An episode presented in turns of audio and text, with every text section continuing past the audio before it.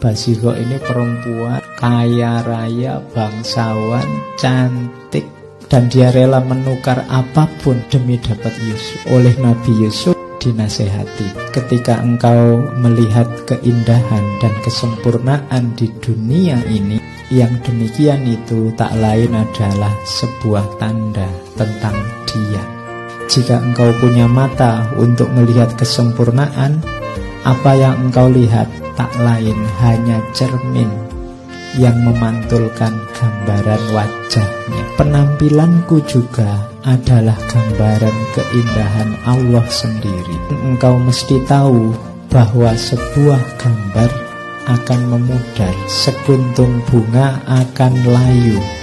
Mengapa engkau membuang-buang waktumu untuk sesuatu yang ada hari ini dan akan lenyap esok hari? Pergilah langsung ke Samsung.